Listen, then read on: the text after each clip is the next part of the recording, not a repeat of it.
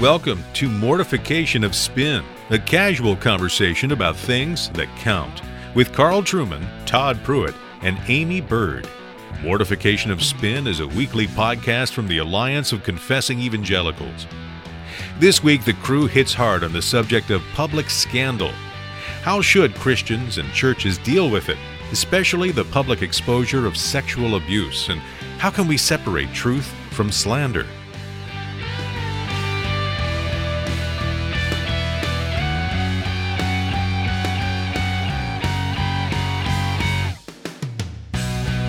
Well, this week on Desperate Theologizing, we had a few interesting posts sent in, but I think the winner, by a short head, as we would say in the horse racing world, is an article that appeared on the Council of Biblical Manhood and Womanhood's page. When I first read it, I actually thought their site had been hacked, but it's still there, so I assume it was actually real. You're going to lose some friends over this, Truman. No, I've lost all those friends a long time ago, man. The only two friends I have are actually talking to me on the podcast at this particular moment in time. So unless Amy's offended by this, I think I'm safe. It's entitled Soap Bubble Submission by Martha Pierce. And it's really the story about how this lady was in kind of sinful conflict with her husband because when she washed the dishes, she never quite got all the soap off. And her husband would constantly remind her of this. I think at my own home, if I did that with my wife, I hope that you would all come and visit me in hospital while I was recovering. But anyway, her husband kept reminding her of this, and it irritated her until she realized that actually it was because she had not grasped biblical teaching on submission. And I'll read the climactic moment of the piece, the happy ending. Talking about washing the dishes. I was washing dishes and rinsing a glass I'd just washed. My husband walked through the kitchen and was behind me. He noticed that I was about to place the clean glass in the dish drain, and he said, "You did not get all the soap bubbles off." Now, to my credit, it was not dripping with soap, but he must have seen something. Well, in my heart, I thought, if you don't like how I am washing the dishes. Quickly, though, I thought, he's telling me to rinse it again, and I need to be submissive. Neither one of us was saying a word, but my husband stopped to see what I was going to do. The water was running, and I knew I needed to rinse it again. I didn't want to do it, but I knew the Lord wanted me to.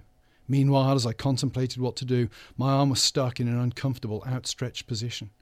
So I began in my mind to talk to my arm. It's a bit like, do you remember Sledgehammer used to talk to his gun? I love that, Sledgehammer. She's talking to her arm here. So I began in my mind to talk to my arm. Come on, arm, you can do this. Rinse it again. It took so long for my arm to begin to move back toward the running water that the muscles began to ache. Finally, I talked... Sorry, time out for a second. Finally, I'm trying to give suitable drama. Finally, I talked my arm into moving towards the water and carefully rinsing the glass again. After I rinsed it again and put the glass in the dish drain, I began to wash the next dish. My husband said in astonishment, "You did it." I replied, "Yes, you told me to." And he countered with, "But... you did it." Oh. That moment was a turning point in my walk with the Lord. The Lord was testing me and teaching me to be faithful, even in the very least of things. Submission was beginning to be my joy. Mm. Fantastic. Fantastic. I'd like to just throw a little challenge to all the husbands who may be listening there. Why don't you give this a try at home? You know, go up and make some fatuous critical comment about some menial task that you've given your wife to do. And then... when you get out of hospital, send us an email and let us know how long you took to recover. In the meantime, I'd like to give, I think, a dual prize this week.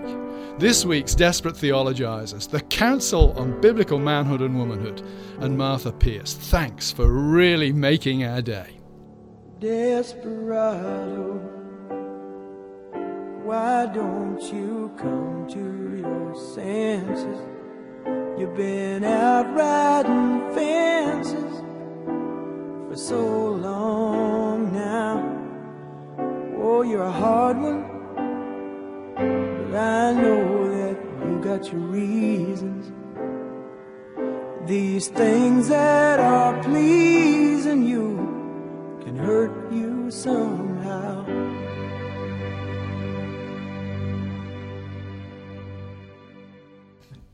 Todd, What serious topic do you have for us today? Yeah, so one of the things, obviously, that has been haunting the church for quite a while, longer than we realize, but certainly publicly, over the last decade or so, is the revelations of child sexual abuse within the church. You know, I think for a long time, Protestants and evangelicals comforted themselves with the fact that this was largely a Roman Catholic problem. Of course, that's simply nonsense.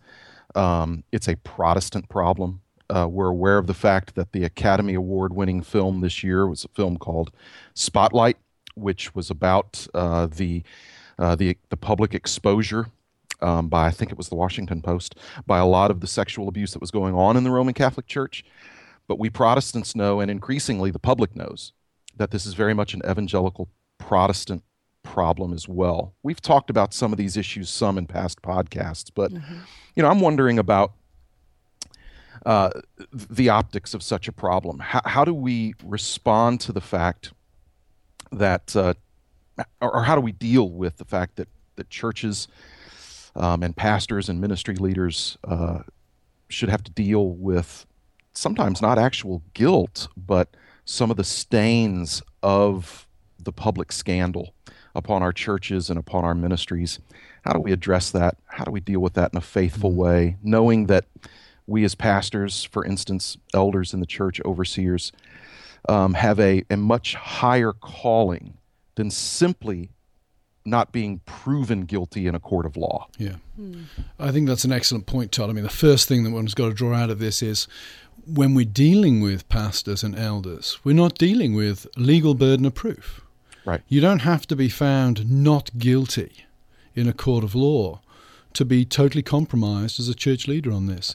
First Timothy chapter 3, verse 7 gives that qualification. Moreover, he must be well thought of by outsiders, so that he may not fall into disgrace, into a snare of the devil. Well thought of by outsiders, somebody of good reputation.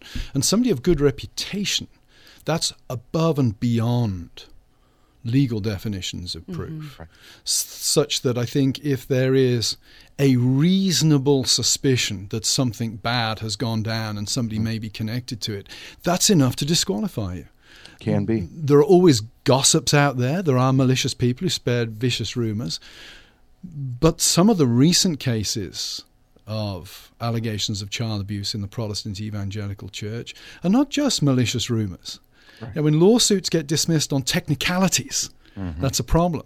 When allegations are made that could be easy to refute, such as the acceptance of vacations or money or whatever, that could be easy to refute if they're not true, and they are not refuted, then I think reputations are publicly tarnished in a way that puts you in the crosshairs of 1 Timothy chapter 3, verse 7. Right.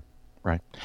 Yeah, and you know, and I don't want to give, you know, credibility, as you said before, I don't want to give credibility to slanderers. We know they're out there. If you've been in ministry long enough, you know that sometimes there's smoke where there isn't fire. We know that that's true. But we also have common sense, and hopefully a certain measure of sanctified common sense, where allegations can be reasonably made, even if not convincingly made in a court of law, or not measuring up to a particular technicality. Man, if a man's reputation is so tarnished by reasonable accusations, he needs to really consider whether or not he's able to fulfill the requirements in Second Timothy and in Titus. And I know that can be a bit murky. I know that. And I know that there are slanderers. But goodness, when somebody's ministry and life is haunted with lawsuits and years' worth of scandals and accusations. Don't you think it creates an environment when this isn't dealt with openly, when it isn't communicated well to the congregants of the church, what's happening? Don't you think that then causes an environment where more false allegations might be made? Because there's wondering, you know, there's mystery involved. And was my child led by one of these sex abusers that I'm hearing about? Was my child in one of these people's homes? And I mean, kids go through normal things in life, like night terrors, stuff like that. But, you know, you might have that in your home and think, oh, maybe my child was sexually abused and this is going on and we're not getting any answers.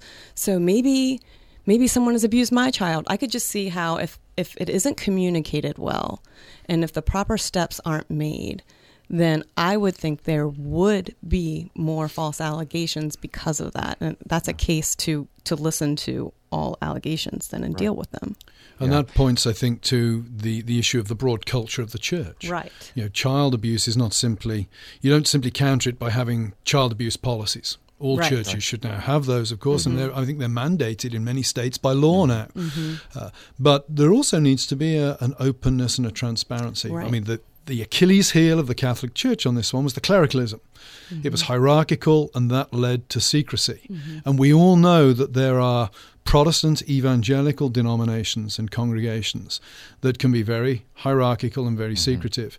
There are churches where the pastors never mingle with the people. My church is a relatively small church, but I make a point after the service. I go to the back door, I shake the hands of everybody as they leave, and then I hang around in the coffee space. Anybody who wants to talk to me can. And that's not directly to counter child abuse, but it's to cultivate a culture of transparency within the church. Presbyterianism can tend to be hierarchical if you're not careful, and therefore it's important that pastors and leaders, elders, make themselves accessible and therefore informally accountable to the people and avoid the kind of culture that you're talking about, Amy.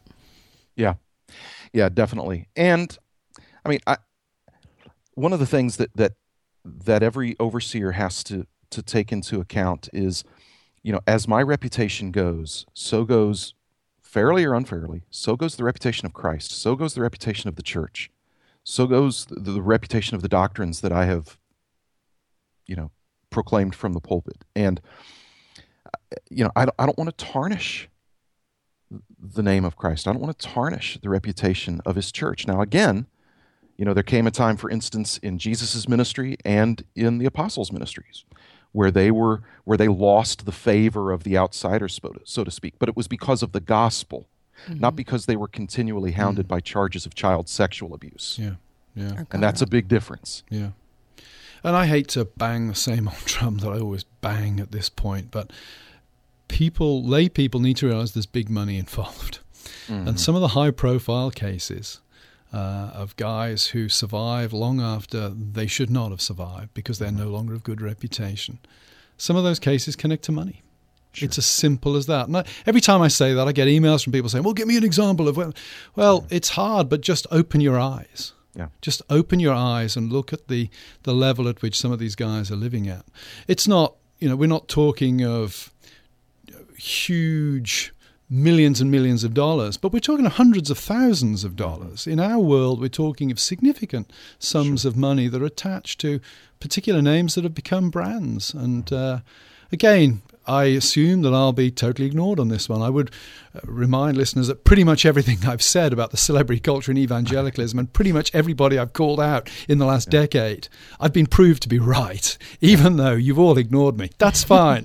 But I just want to say that the whole big money Uber conference circuit depends upon big names. Right. And the pressure, you know, on the one hand to write blog posts about child abuse, and then to tweet stuff protecting people who have been pulled into those kind of scandals. That's huge. It's huge because it plays to the gallery on the one hand that you look careful and concerning, but when it comes down to what we'd say in the UK, brass tacks, you're really not doing the evangelical movement any favors at all. No. Right. Yeah. And this is one of the reasons why we have to grip our projects and our ministries outside the church. We got to grip those things very loosely. Yeah. You know, there may be an event or a project or a conference that was wonderful and it was meant to shine brightly for a short period of time and then die, rather than becoming something that people's livelihoods now depend upon. Yeah. Because at that point, then you've got to protect it. Yeah. And that's not a good place to be in. My dad had a rather obscene term, which I won't use on air, for people who had a certain amount of money. And he would refer to it as a certain kind of money. And I remember asking my dad, what do you mean by that? And he said, using the crudity, which I won't use on air, he said, well, that's when you earn enough money from your day job that if somebody comes along and tells you they want you to do something that you feel you shouldn't do, or they want you to defend somebody you shouldn't defend, you can tell them, and here I'm going to paraphrase my father, you can tell them to go away. Yeah. And I think the problem in a lot of evangelicalism now is the money's got so big from a lot of these peripheral organizations that they become laws unto themselves. And the blowback on the child abuse thing is that names become too big. They do become indispensable to the economy of evangelicalism. And that's a problem. That's a real problem.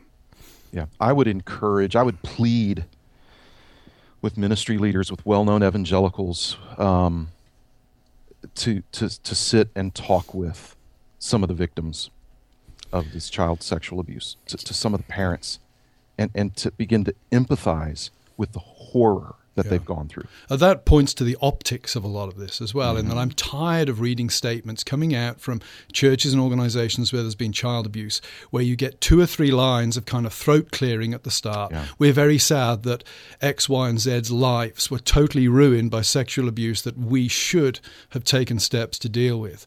And then you get 36 pages of how the devil is using this to destroy some good ministry or some good man's ministry. The optics on that are absolutely abominable. Totally minimizes the abuse. Yeah. Mm-hmm. Yeah, and for a gospel that is all about repentance, grace, mercy, and forgiveness, why? It just seems like it's so hard. It just shows you how strong sin is to ask for forgiveness. Yeah. You know, for a leader to say, I regret having done this. Right. It's interesting that the message that we hear is so different from the actions that we're seeing. Yeah. Yeah. You know, come out and say, look, I was blind. Yeah. I didn't take this seriously. I mean, I was foolish for that. Please forgive me. What's being preached behind the pulpit, right? I mean, Christianity is a life of repentance. Mm-hmm. Yeah. Yeah. Yep. Yep. And this has done incalculable damage to ordinary Christians. Mm-hmm. Not only those who've been abused, but those who, quite frankly, get sick of the cover-ups and sick of the self-serving rhetoric at the top. I can understand why people drift away from the Reformed faith on this score, and that's why I think the leaders need to take more responsibility. Mm-hmm. Right. We're not trying to score cheap points here. We're trying to make the point that our faith is being damaged by the need to preserve certain organizations. Right. And that's one of the things. That's a problem. Exactly. And that's one of the things that's grieved me is that I came running to the Reformed faith because of not just because I became convinced it was biblical, but because it's biblical, it's a beautiful, wonderful thing.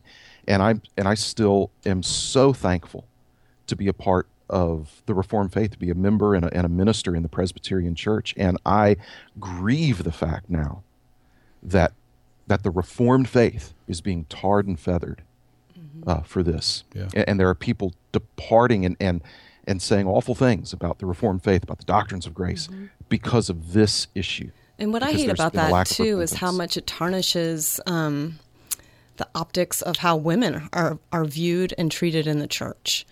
Mm. And that's one thing when we're talking about church cultures and even in the wider evangelical parachurch movements, just... is it a culture where women are heard on these things, or are they just downplayed? Right. Are women just seeing boys' clubs? Yeah, where they're not being heard, and it's not even approachable for them to give a personal anecdote on that. Yeah. I remember a couple of years ago, I was asked to speak at a conference. This was maybe 2 years ago, connected to a certain group, and I agreed. And then I actually spoke to Amy just in passing. I mentioned it to Amy and said, "What do you think?" And she said to me, "As a woman, I would be not comfortable with you being there." Mm-hmm. And I pulled out as a result of that piece of advice because I thought, there's more to this than just me speaking. Right. There are the optics relative to the constituency out there that has to be taken. Those optics have to be taken into account. Right. And if my involvement in a parachurch ministry or some kind of an event, which, sometimes that's a really good thing for a pastor to have some of those, but if that involvement is going to scandalize somebody within my church, then the choice needs to be very clear at that point. It should be obvious what I should do. Yeah, that's what a true leader does, right? Right. They're serving people. Right. And I think that's the optics overall is we want to see our preachers of the gospel shepherding and pastoring and doing what they say behind the pulpit. Mm-hmm. and what they expect us to do as regular congregants. So I guess that wraps it up for us today, and thank you for listening. Please check out our website at mortificationofspin.org, and we'll talk with you next time. Thanks for listening to Mortification of Spin, Bully Pulpit, a podcast of the Alliance of Confessing Evangelicals. The Alliance is a coalition of pastors, scholars, and churchmen who hold the historical creeds and confessions of the Reformed faith and who proclaim biblical doctrine in order to foster a Reformed awakening in today's church. This week at mortificationofspin.org, we have a message entitled Low Deeds in High Places by James Boice. What should we do when leaders, specifically politicians, are corrupt? Dr. Boice brings rich biblical insight to this issue. Head over and listen to that today. And come back next week when Kelly Capic joins us for a discussion on Christian college. And is that the mad woman I hear? So Kelly, perhaps you'd like to just tell us a little bit about your teaching at Covenant, what you find particularly satisfying, what particular challenges you're facing at this specific moment in time. What are some of the most common issues that you deal with at Covenant as far as things that students are wrestling with in regards to their faith and their relationship with Christ? With this adolescent category, do you think we've lowered our expectations for what they're capable of doing? What I love about what we do is there's not any question that's not going to be asked there. It's just the professors are standing there, not necessarily with answers, but still believing. Thank you so much, Carl, for putting me on the spot. That's next week. In the meantime, check out the Mortification of Spin blog and be sure to listen to Low Deeds in High Places by James Boice.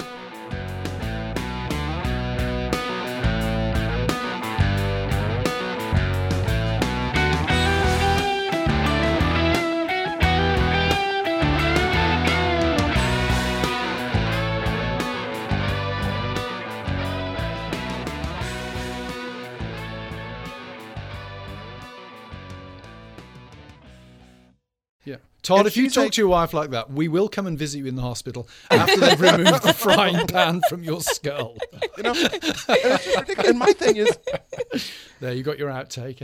Yes.